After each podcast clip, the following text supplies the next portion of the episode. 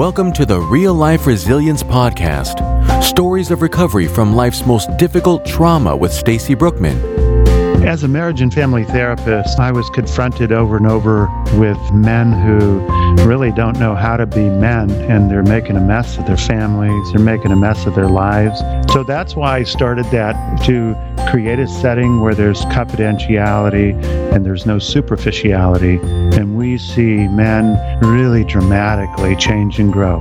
Hey guys, this is Stacy and I'm glad you're listening to Real Life Resilience, the podcast with stories of real life people who've had real tough situations. Have you been through certain rites of passage that were memorable or some you'd like to maybe forget about? Today's guest, Evan Hansen, brought his son through a specific journey from boyhood to manhood and chronicled it in his book called Two Journeys to Manhood Rediscover the Power of a Rite of Passage for Your Son. In this interview, Evan shares what most fathers miss in raising their sons. But wait, I've got something to share before we dive into the interview. You've always been a strong person, stronger than you realize, actually. But sometimes, thinking about the past unearths emotions and memories that are painful. Let us take you step by step through discovering your life story and the wisdom and healing power that it holds. Register now for Stacy's next free webinar where she reveals the four simple, proven methods to writing the first chapter of your life story this week.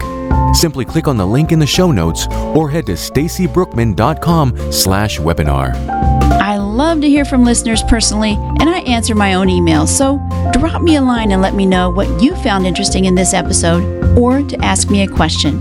My email is stacy at stacybrookman.com. I know you're eager to hear our guest, so let's welcome Evan Hansen. Thank you so much for having me on your show. Before we get into your book, tell us a little bit about Wild Hope Legacy. What is that? Well, I, as a marriage and family therapist, um, I was confronted over and over with uh, men who really don't know how to be men and they're making a mess of their families, they're making a mess of their lives. And so, in addition to my personal journey about what does it really mean to be a man, I decided to create an opportunity for men to get together in a confidential setting with a focus of learning how to be men. Now, I'm a man of faith, and so we use a biblical basis for this. And although it's not a Bible study and it's not church, it's, mm-hmm. it's a setting where uh, what is uh, a man and what's required of us. So the word wild hope really has a subtext, uh, meaning meaning to it. Wild meaning that it's not tame or domesticated, and that God is wild and wants us to be wild as men, but not men who beat people up or destroy people in a wild sense. And then hope, right. the definition of hope that we use is a divine expectation. Is what does God require of us? And so you put those two together and then help men to create a setting where there's confidentiality and there's no superficiality. And we see men, whether they're 20 or 60, really dramatically change and grow. So that's why I started that uh, seven years ago here. And uh, we have uh, about 150 men involved in that currently. That's exciting. What part of the country is that in? I'm in Southwest Oregon a little town okay. called Grants Pass, which only has a population of about 35,000 people. That's pretty neat. And you've been trying to write your book for over seven years as well. Oh. Tell us a little bit about your book.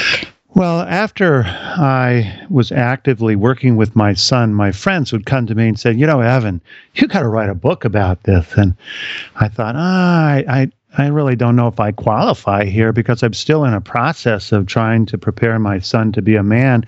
He's 14, 15 years old. Really, what right do I have to write about this yet? And I delayed uh, and delayed and delayed. And then finally, my son would, you know, a man. And then it just started rattling around in my head. And people come up to me and says, well, when are you going to write your book? And I went, I, I, I, I, I don't know if I have what it takes to write a book. I was frankly quite intimidated. And mm-hmm. I'm not a, a writer uh, per se. Uh, I've learned to write. And so finally, it just came down to I just couldn't dodge it any longer. And I just dove in and I started writing. And lo and behold, it came out. Wow. So tell me what your book is all about. It's about raising your son or how to raise. Well, it's not sons? a how to book as much as, you know, because there's a bunch of parenting books out there, and I didn't want to do that. I wanted it to tell a story because I think that story is the most powerful medium to impact people's lives. Mm-hmm. And so I wanted to tell the story of uh, where I began this journey personally. Uh, and it happened for me in a counseling session of all things when I was asked a pretty simple question uh, When did you become a man? Well, up to that point in my life, I'd done a lot of things. I'd worked for a Fortune 500 company. I've been in the military. I've been married 15 years. I had a son. I owned businesses. And I kind of thought to myself, do any of those count? And uh, I was a guy that had answers, and I didn't have an answer for that. And that really troubled me because when I walked away from that session that day, I thought immediately about my son, who is four, four and a half, five years old. And I thought, what am I going to tell him if he asks me this? Right. And that's where this journey began. Uh, The book is the story of that day in that office, all the way up till the day that I, in the presence of many other men, blessed my son as a man.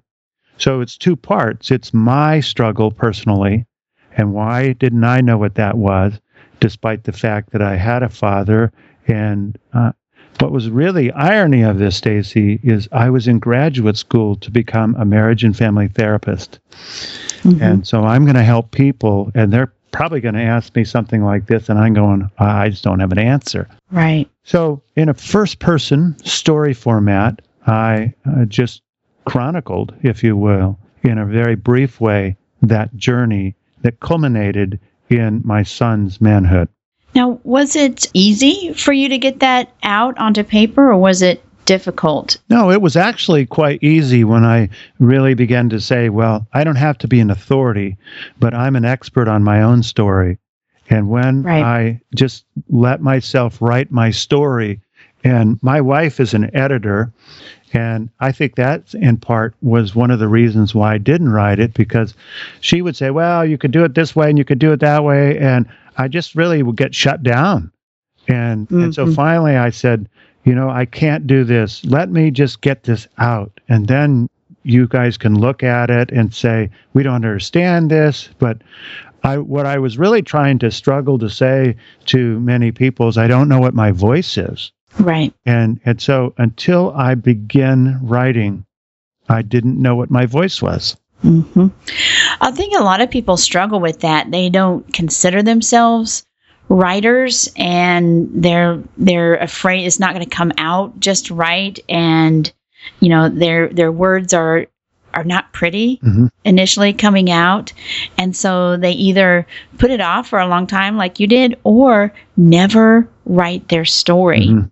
how did you uh, how did you get that where to that point where you started okay i've just got to write it just got to get it out A thought just came to me when you were speaking. I think what finally cut me loose and allowed me to be free was to say, I'm going to tell a story instead of write a book. And there you go when I allowed myself to be a storyteller, which I am by nature, then I just simply was reliving the story. It was quite easy because it already had been scripted. right tell me about your writing habits did you have any good writing habits bad writing habits Well, it's interesting. I already have written a, a second book, which will come out in April. And my first book took me seven plus years to write. My second book, I did it in two and a half weeks. And the reason why is because the feedback that I got from the first book was so positive. It's like, yes, I can do this. And, Yeah. and so the, the technique that I began to use was I got a little app that was a timer. And the, the most creative time for me is in the morning. And so after I would work out, I would go to my computer. And I also learned that if I stand up, I write better than when I sit down. And I would click the timer on and I would stay in that place until, in this case, 70 minutes passed. And so that seems like a long time, but 70 minutes seemed to just go by really quickly. And then when it went off, I'd close it up and, and I wouldn't come back until tomorrow. right So you were free writing basically in, in long uh, sessions. Correct. I had Yeah. I had the story was laid out and I knew where I wanted to to go and then I kind of had to learn was this too much or too little. And I heard a an interesting statistic that you may be aware of with regards to length of books and the uh, a shorter book, the percentage of people who finish shorter books is significantly higher than Mhm. longer books. Right. And I'm a kind of guy that when I write, I want to get right to the point and and not really belabor things. And so my book ended up being a short book. It's only 63 pages long. However, I wrote it for men primarily because Mhm. uh, and not that I'm excluding women, but if a man will read it, certainly a woman will. And uh, that's been kind of my beta test as I've listened to people who have read the book, mostly men, and they go, I couldn't put it down, and I was able to, to read it completely in two sittings. Wow. So tell us, what are some of those discoveries that you made that you are sharing with the world in this book about how to become a man? Well, what I want to share is that what I have done is not a new idea, that it has plenty of historical precedents. In fact, every culture up to the Industrial Revolution had some kind of rite of passage for boys, one way or the other. And there's a myriad of different kinds. And what I learned was that I certainly couldn't initiate my son into manhood the way that maybe they did back in the 1800s, and I'd probably go to jail for that. But the elements I learned are all the same, regardless if it's Iceland or it's uh, Peru, is that we find similar element. And I learned that I could design something that was meaningful for my son, meaningful for the people that were a part of it, and more importantly, I was able to leave a legacy. And that's really big for me, Stacy, is to I want to leave a legacy. And I think that and I discovered you is what you're really trying to encourage people to say that writing is a form of a legacy. Right. And the legacy that I wanted to leave as I wrote this book was not only information, but secondarily, I wanted to leave a legacy with my son as a man. Now, what's really cool is seven months ago, my son became a father to a grandson. Oh, wow. So I have a grandson who, and so as I look at him and my son wrote the foreword to this book. I didn't know what he was going to write, but I have to tell you, I, I get kind of tingly feelings when I even mention that. What a blessing it was to have your son, without giving you any preview, write what he wrote about the process and about me. Wow. So uh, that's that was one of my questions to ask you is what does your son think about the book because it was essentially writing about you coaching him or or guiding him into manhood so it's about him Right. and now it's out into the world what does he think about that Well, he has obviously been with me the whole time as I've been very active, involved with men and with parents doing this. Uh, and so, what it becomes to him personally is that through the process, my son was a pretty normal young man. There were times when he was angry at me for doing this. Why do I have to do this? My friends aren't doing this. And I just kind of said, Well, son, I appreciate the fact that you don't want to do this, but you don't get a vote. and so here he is as an adult male, and he now recognizes that he has a responsibility. It's been passed to him that he gets to pass on to his son. And so, as a young man in his 30s, he now realizes the value of a father who pays attention to his son. And that's what I hear in his voice over and over. what do you find that most that maybe not most but a lot of fathers miss in raising sons I think the, the first thing that I would immediately say that fathers miss is that they believe that if I feed and clothe, send my son to school, get him a good education, and possibly send him to church, that's all that's necessary for him to become a man. And that is just so far from the truth. It's it's not funny. There is a great quote that I use frequently when I public speak is uh, it's an African proverb. It says that if we don't initiate our sons, they'll burn our village down just to feel the heat. Mm, It's so wow. it's so right. what we've discovered is that we are in our third generation here where the rite of passage of ending a boy's childhood but preparing him to be a genuinely good man it's become irrelevant to our culture and so Right. fathers aren't actively omitting this it's just simply it's just sliding into a place of obscurity hmm. And what would that initiation look like in modern days? Well, there's basic elements of an initiation. It starts with a, a period of time where a boy separates himself in a sense and moves out of the mother's realm into the father's realm. That doesn't mean he doesn't like his mother or doesn't talk to her anymore, but all initiation start with a separation where the son now is connected to man and masculinity. hmm And then there's a lengthy period of preparation. In my case, it was better than five years of actively talking to my son about one day you'll become a man. And then another part of that in that preparation was skill development. I wanted my son to not only know that he was a man, but prepare him for things socially, for relationships, uh, simple things on how do you love a woman? Right. And he Right. needs to hear that from his dad. And Mhm. because our culture is going to say things, and sadly, a lot of them are not very good for certainly women. And, Right.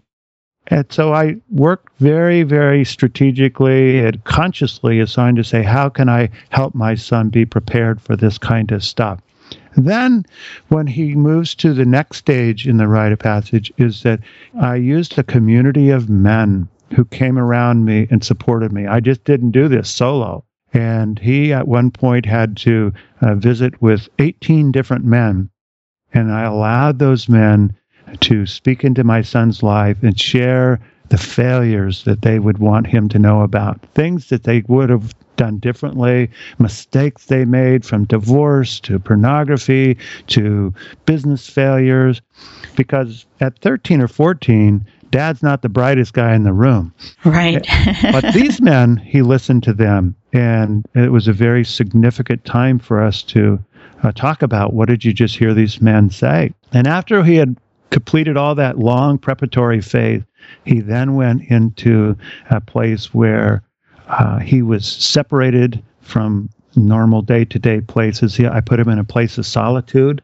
His mother wrote him a, a farewell letter and the farewell to your childhood and I look forward to to developing a relationship with you as a man. And so it took my wife a week to write that letter. It's lots of tears. oh yeah. And uh, that was very, very significant. I too wrote him a letter about how my role as a father who is actively parenting you is over. And what I'd like to move to now is to be your friend and to be an advisor.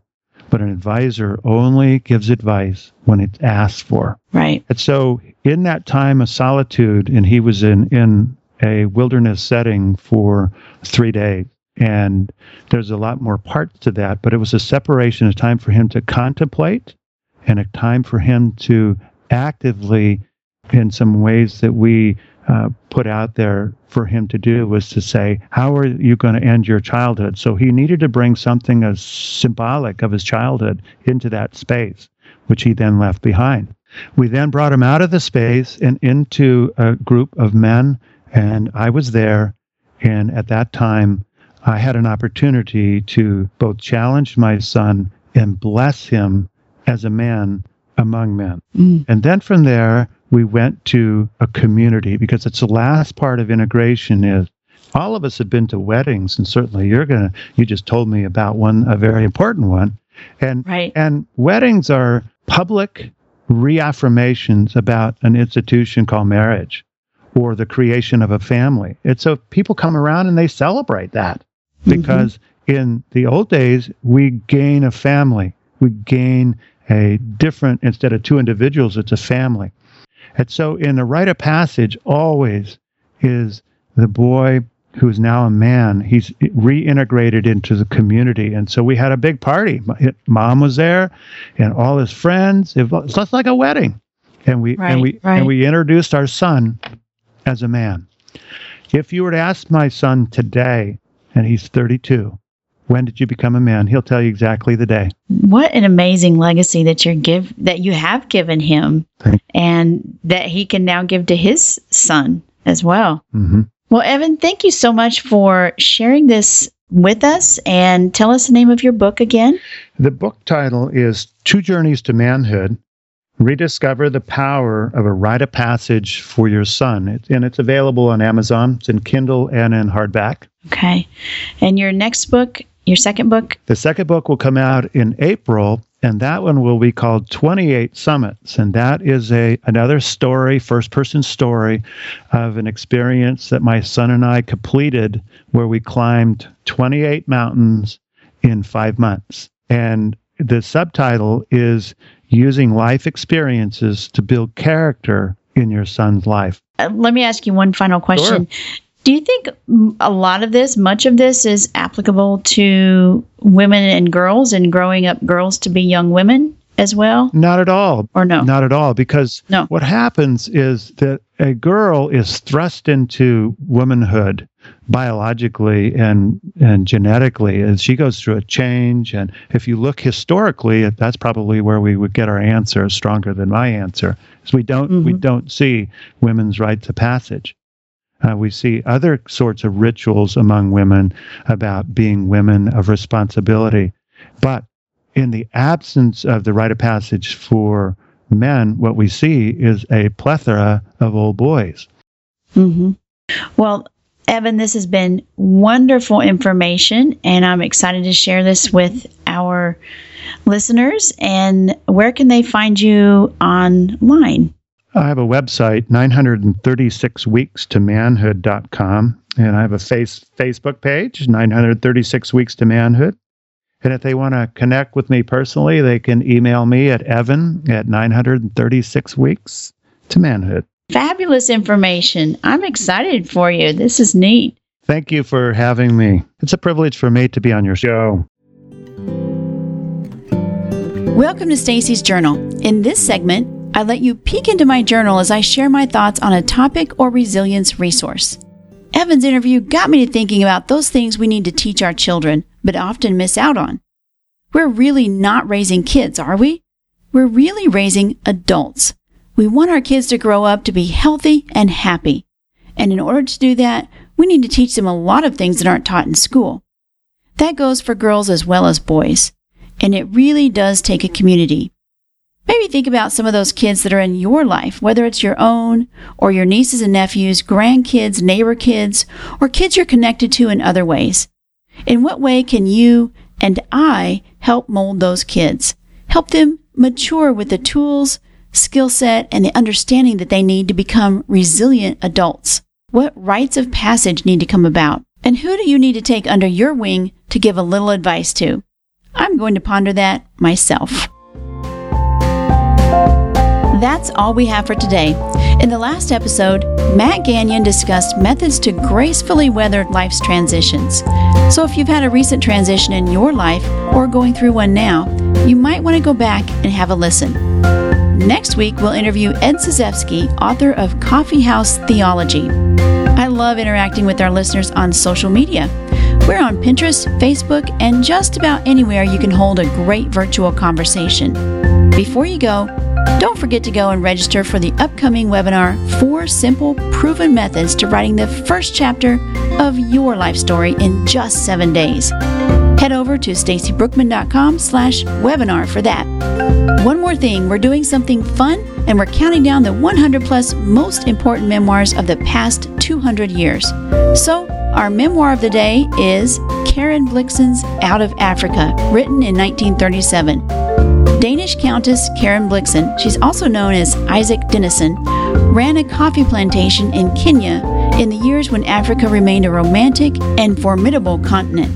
Out of Africa is her account of her life there with stories of her respectful relationships with the Maasai, Kikuyu, and Somali natives who worked on her land. the European friends who visit her, and the imposing permanence of the wild highland itself.